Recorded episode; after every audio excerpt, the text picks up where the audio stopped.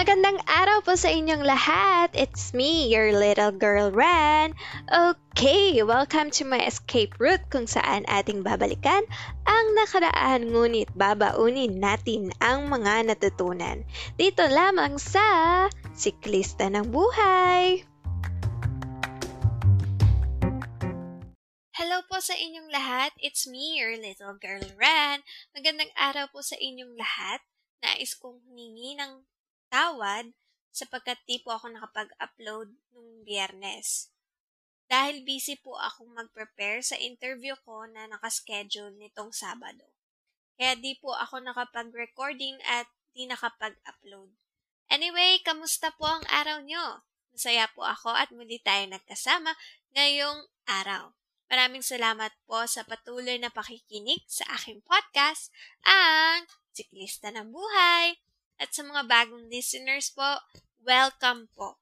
Huwag kayo mag-alala, maaari nyo pong pakinggan muli ang episode 1 at 2 dito lamang sa aking podcast, so sit back and listen. Ngayong araw para sa ating episode 3 na pinamagatang Para-Paraan, muli samahan niyo po ako maglakbay pabalik sa taong 2006 summer break. Maagang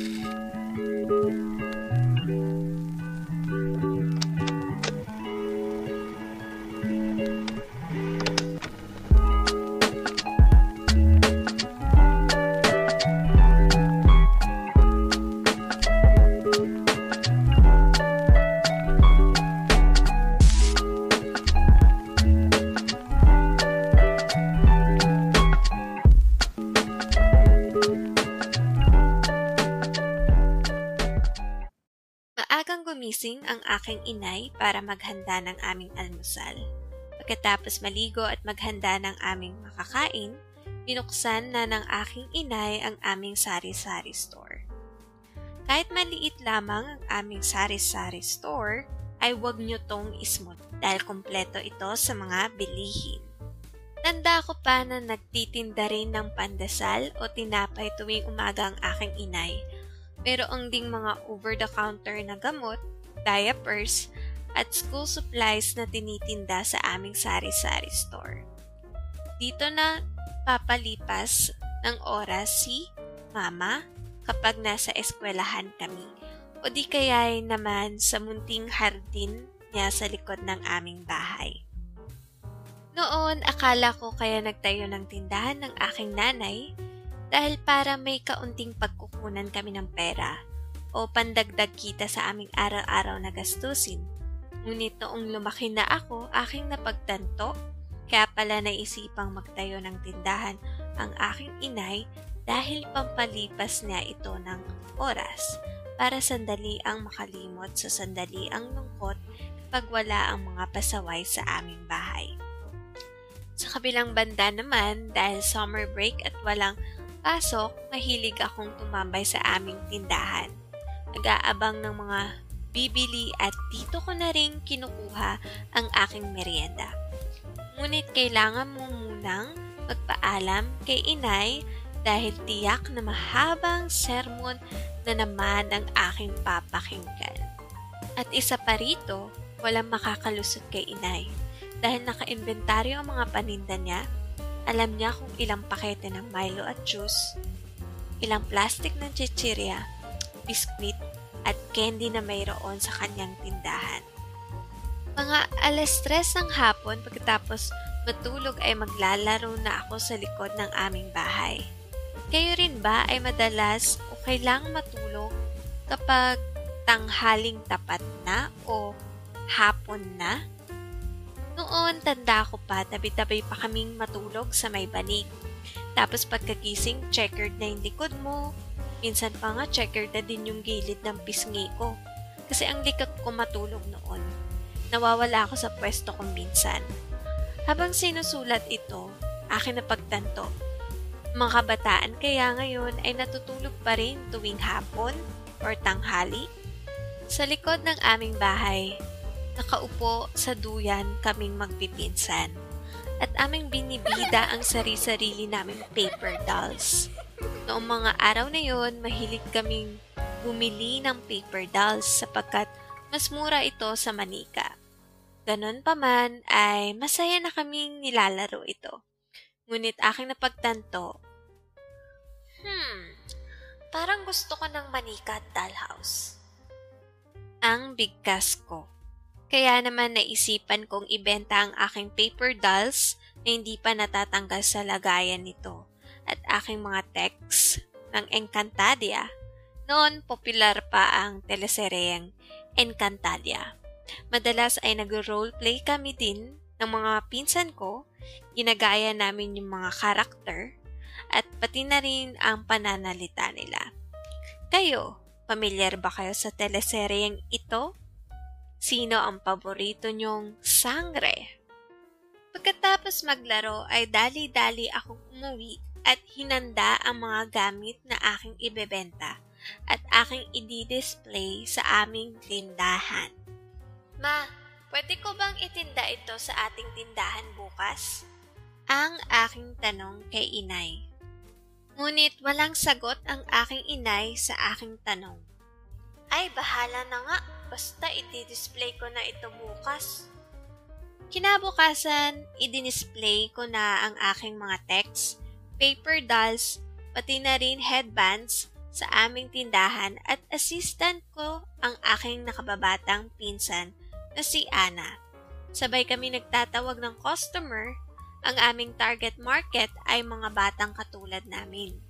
At di naman kami nabigo sa una dahil madaming bata sa tapat ng aming bahay. Oh, bili-bili na kayo. May Encantadia text ako dito. Sinong gusto nyo? Ang sigaw ko at kinakanta ko rin ang kanilang kanta. Maya-maya ay nagdagsaan ang mga customer. 10 piso ang aking presyo para sa anim na text ng Encantadia. May kita kong 4 pesos. Sa paper doll naman ay 15 pesos, may tubo akong 5 pesos.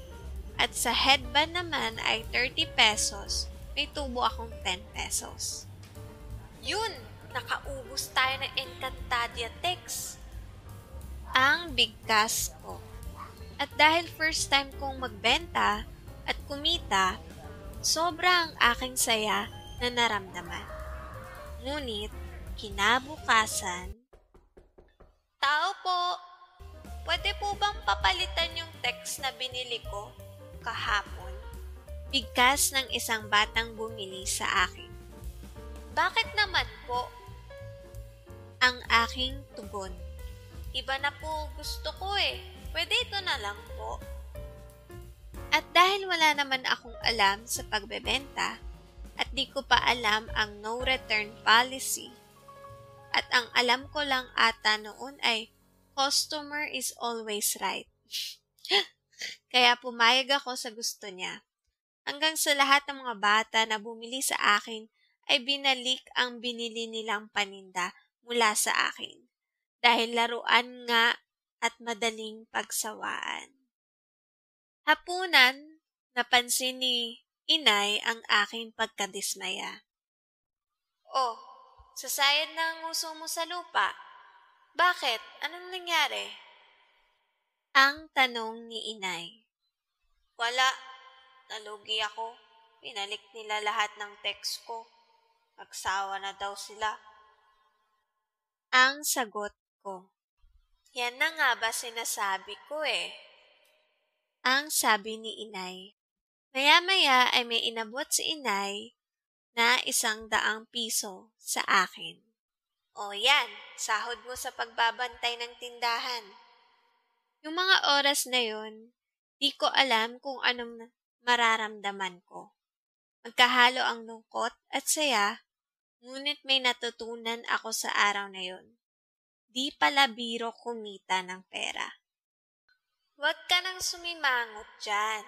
At least alam mo na kung paano kumita at malugi at kung paano dumiskarte. Ngayon, anong gagawin mo sa perang inabot ko sa'yo? Ang tanong ni inay. Itatabi ko, iipunin ko muna para makabili ako ng dollhouse. Pag may pasok na, iipunin ko baon ko. Ang sagot ko, itatabi mo lang? paano kung wala na yung dollhouse? Bukas, samahan mo ako sa grocery at bumili ka ng dalawang pack ng ice candy. Ang sabi ni inay. Anong gagawin ko sa ice candy? Ang tanong ko. E di ititinda mo. Yung isang daang piso na binigay ko sa iyo, yun ang puhunan mo. Yun ang gagamitin mo pambili ng ice candy. Yun, mas ma-enjoy ng mga bata kasi pagkain yun at summer ngayon. Ang sabi ni inay, noong mga oras na yon, labis ang aking pagpahanga sa aking inay. Hinayaan niya munang matuto ako sa aking pagkakamali at sinuportahan niya ako sa aking pabigla-biglang desisyon.